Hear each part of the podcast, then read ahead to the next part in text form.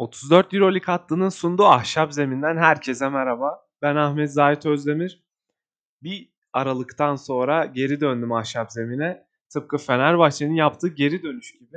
Dedim ben de geri dönüşü Fenerbahçe ile yapayım. Fenerbahçe son 40 günde 7 maç kazandı ardarda. arda. Ki bugün oynanacak bir Kimki maçı var. Kimki'yi de yenmesinin tabii olasılığı çok yüksek olduğu için belki 8 belki daha da artacaktır bu seri. Fenerbahçe bundan 40 gün önce ligde 17. sıradaydı. Asvel'le Panathinaikos'la Kızıl Yıldız'la aynı galibiyet sayısındaydı. Şu andaki bulunduğu noktaya bakıyoruz. Playoff hattında en önemli takımlardan biri olarak görünüyor. Açık bir şekilde de artık korkulan bir rakip haline geldi Fenerbahçe. Buraya nasıl geldi? Burada işte aslan payı kimindir? Kimlerin katkıları oldu. Bir kere şunu söylemek lazım. Baştan aşağı herkesin büyük katkısı oldu bu 7 maç boyunca. Ama aslan payını ben Kokoşkov'a vermek gerektiğini düşünüyorum. Kokoşkov'un da ifade ettiği biçimde kaybedilen maçlarda koç sorumludur, kazanılan maçlarda oyuncu sorumludur. Obradovic'in de aslında buna benzer bir görüşü vardı. Kokoşkov'un da bu yaklaşımından dolayı ben onu en sona saklamak istiyorum. Önce oyuncuları biraz incelemek gerektiğini düşünüyorum. Oyunculara geçmeden önce ise bir Fenerbahçe'nin rakamlarına, Fenerbahçe kazanırken ne yapıyor, kaybederken ne yapıyor bir bak bakmak lazım diye düşünüyorum. Şimdi hücumda asist top kaybı oranını incelediğimde ki orada Fenerbahçe'nin top kaybı yaptığı bir sezon olduğunu biliyoruz. Top kaybı konusunda maalesef iyi durumda değildi Fenerbahçe. Ancak bu son maçlarda bu düzeni biraz daha edinmiş durumda işte. De Colo'nun tabii ki sakatlığının da etkisi olmuştu bir dönem. Burak'ına çok fazla yük binmişti. Şu anda Gudur için de varlığıyla birlikte Fenerbahçe bu anlamda önemli bir aşama kay- kaydetmiş durumda. Kazandığı maçlarda Fenerbahçe'nin asist top kaybı oranı 1.62 iken Kaybettiği maçlarda bu 1.14'e düşüyor. Şimdi kazandığı maçlarda da çok çok çok yüksek bir yüzde oran yokmuş gibi görünüyor olabilir.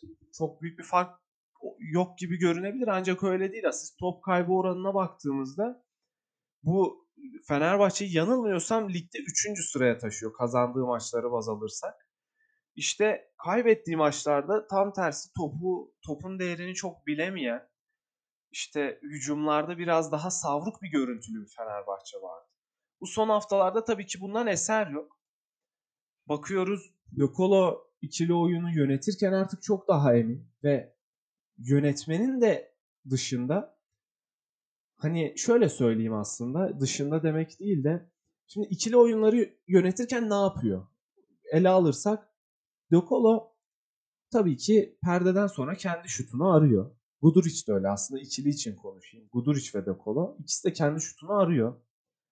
Ancak dikkat çekmemiz gereken önemli bir nokta var ki pick and roll sonralarında uzuna pas vermek yerine hani alışıldık biçimde uzuna pas vermek yerine sürekli içeri indirmek yerine Fenerbahçe bunu biraz daha hani ikili oyunların üçüncü opsiyonlarına yönelerek dışarıda şutörü buluyor. Bu Edi olabiliyor, Pierre olabiliyor, topsuzken Brown olabiliyor. Bazen Ulanovas olabiliyor. Ve Fenerbahçe bunu yaparak şu anda hücum çeşitlerinde en çok bunu yapıyor. Tabii ki şeyi de eklemek lazım buraya. Pick and roll'larda indiren işte dışarı çıkaran özür diliyorum dışarı çıkaran her zaman kısa olmuyor. Bazen Veseli'ye veriyorsunuz ve Veseli dışarı çıkarabiliyor pası. Hatta son maçlarda bu özellikle dikkatimi çekmeye başladı. Çok fazla konuşulduğunu görmedim bunun ancak Dechampierre'in ikili oyunlarda perde getiren tarafta olup bazen açılarak pick and pop'lardan şutu bulması, bazen devrilerek penetresi sonrası yine dışarıdaki şutu ya da kendi turnikesini bulması gördüğümüz bir durum. Yani maç başına böyle bir iki kere en azından o perdeyi getiren kişi Pierre oluyor. Ve bu önemli bir çeşit katıyor aslında Fenerbahçe hücumuna. Çünkü uzun uzunlara baktığımızda Ahmet'in işte hücum skalası çok geniş değildir. Veseli'nin geniş ancak zaten yaptığı şeyler çok fazla olduğu için hani ona çok fazla bir eleştiri de getiremeyiz. övgüler de çok net olduğu için Veseli'yi es geçiyorum. Bir tarafa koyuyorum.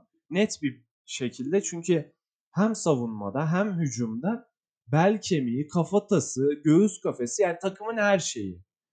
Yani baştan aşağı Veseli çok önemli bir katkı yaptığı için aslında Fenerbahçe bu galibiyetlerin bazılarını bazılarını da daha kolay gösterdi. Mesela işte Panathinaikos maçı bunlardan biri olabilir. Baskonya maçı 20 sayıyla kazanılan kesinlikle bunlardan biri. Veya Ceska Moskova maçının zaten sonunda Veseli'nin ortaya koydukları yani olağanüstü. Yani hem kısaya blok, Mike James'e blok yapıyorsunuz hem hücumda işte ya tipliyorsunuz bitiriyorsunuz ya bir şekilde smaçlıyorsunuz, asist yapıyorsunuz.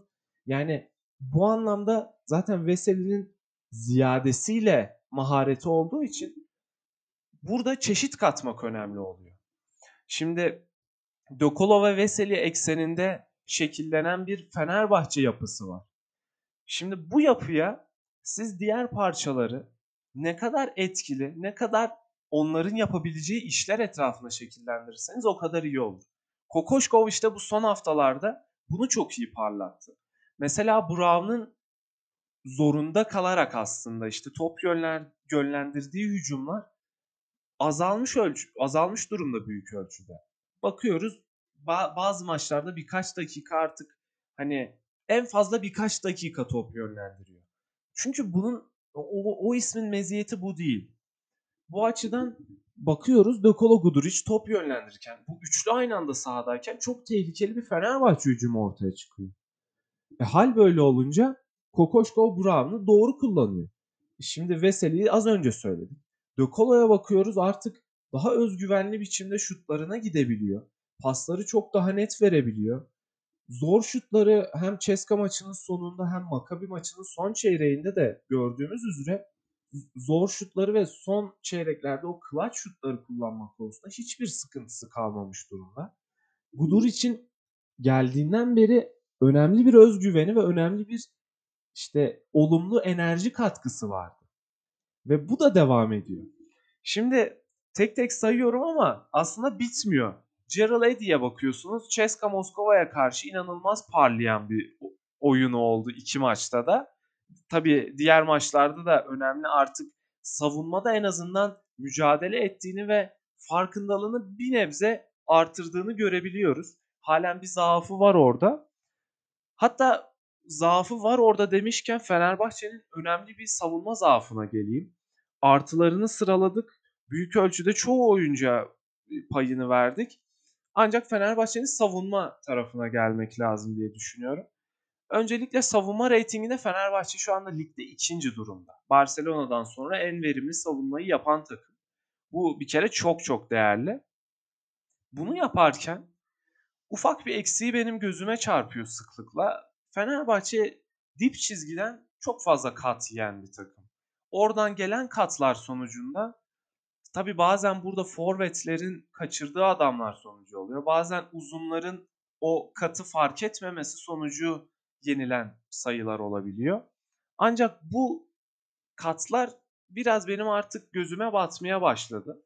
Tabii ki bu agresiflikte özellikle baskılı ve tuzaklı savunma yaptığı, yaptığı için Fenerbahçe bu da doğal bir sonucu bu arada. Özellikle de Champierre'in işte sık, iki, ikili sıkıştırmaya gittiği pozisyonlarda işte adamına karşı bir farkındalık azlığı olabilir. Veya Edin'in bu zaafını görebiliriz. Ulanovas'ını da aslında görüyoruz. Çok fazla açılan forvetlere karşı zorlanıyor. Ahmet'in o kat eden forvet ya da kısanın işte Ahmet çok yakalayamıyor onları. E baktığımız zaman bu zaaf biraz kabul edilebilir mi? Evet. Yani oyuncu profillerine, eksiklerine baktığımızda evet. Ancak işte Fenerbahçe orada bu eksiği de şu şekilde kapatıyor bahsettiğim gibi. Tuzaklı savunmalarla. Zaten biraz o eksiğin nedeni de yani hem nedeni tuzaklı savunma hem de bu eksiği kapatma şekli tuzaklı savunma. Böyle e, değişik bir feedback mekanizması var bence orada.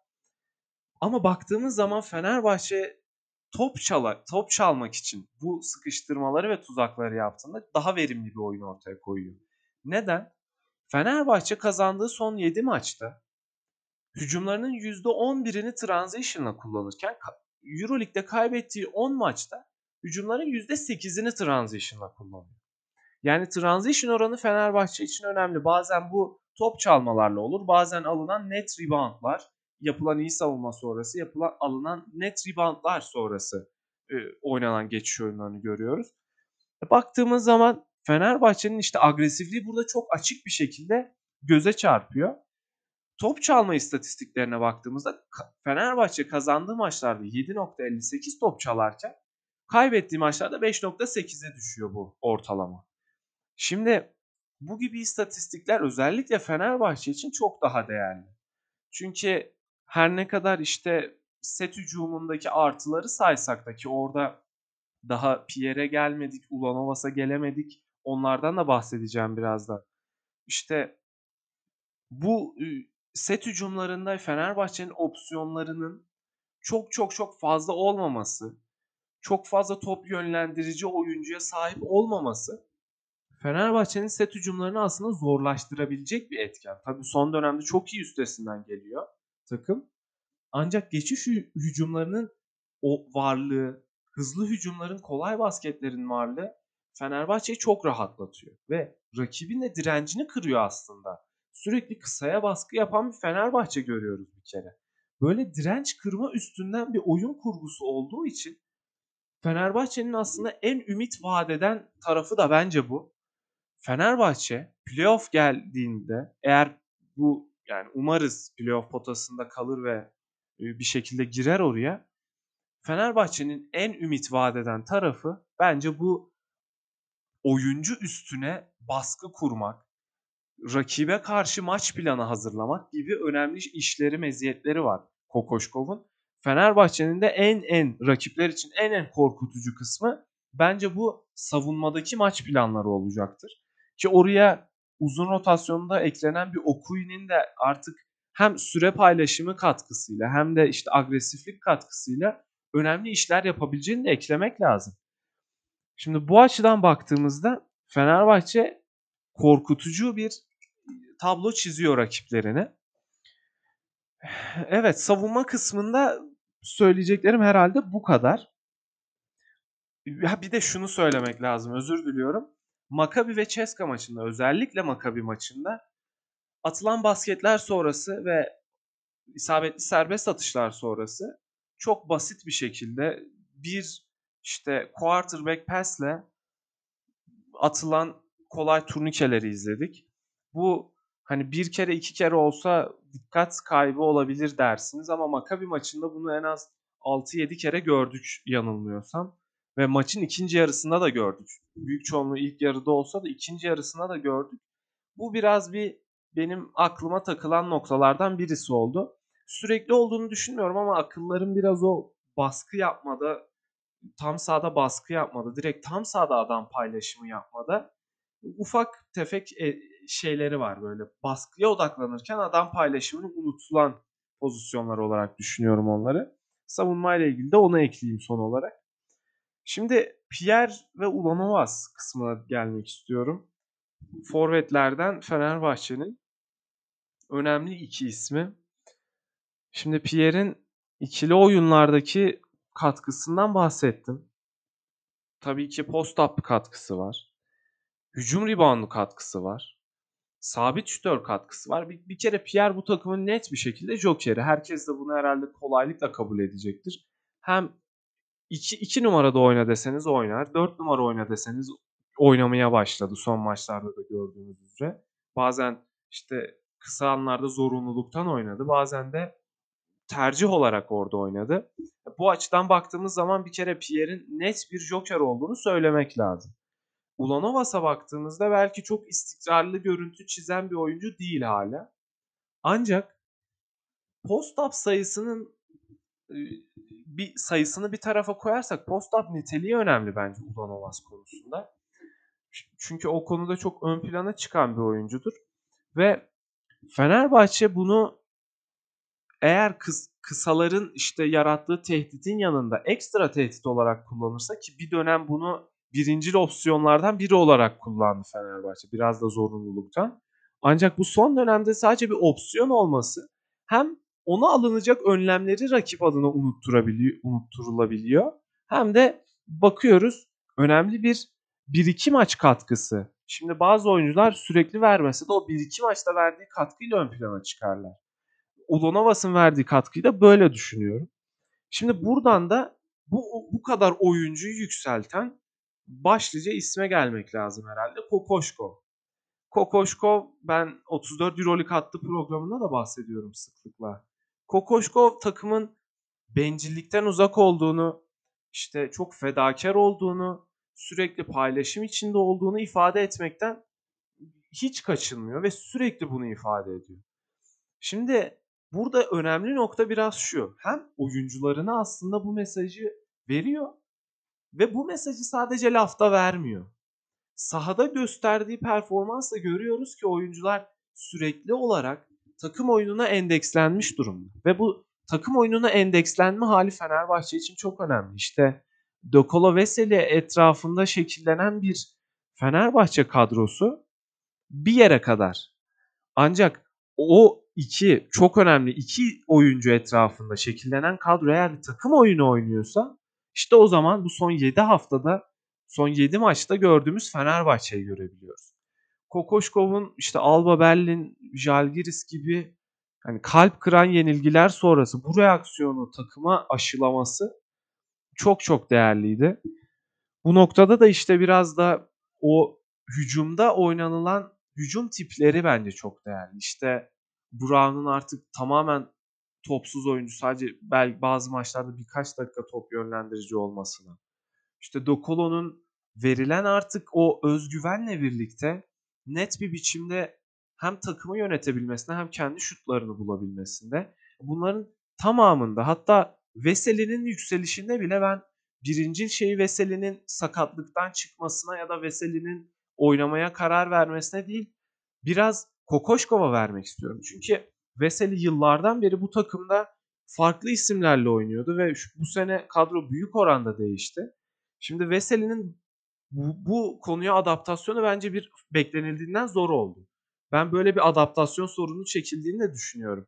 Etrafında çok net şütörler, çok net oyun bilinci çok daha yüksek, basketbol IQ'su çok daha yüksek oyuncular varken bir seviye aşağı oyuncular geldi takıma ve Veseli'nin buna adaptasyon zorluğunu ben kabul edebilir görüyorum ve bunun önemli nedenin şey bunun sorumlusu neden Kokoşko? Neden böyle söyledim? Şu şekilde Kokoşko takımı bu şekilde yükselterek ki bir röportajında da ifade etti. Antr- takım antrenmanlarından ziyade bireysel gelişim üstüne antrenmanlar yapıyoruz diye. Bu noktada oyuncuların kendilerine güven kazanmasıyla ve takım planının asla geri plana atılmamasıyla artık Veseli'nin de bu takıma inancı net bir biçimde ortaya konuluyor. Ve Veseli kariyerinde olmadığı kadar bir liderlik yapar duruma gelmiş durumda. Ve bu en değerli, Kokoşkov'un yaptığı en değerli işti bence. Burada da krediyi tabii ki hani Veseli büyük iş yaptı. Ancak ben bu sisteme ve bu bakış açılarına veriyorum. Kokoşkov'un bakış açılarına veriyorum krediyi. Bu açıdan da umarız tabii ki bu görüntüyü sürdürür takım. Evet yani daha söylenecek belki bir sürü şey buluruz Fenerbahçe ile ilgili.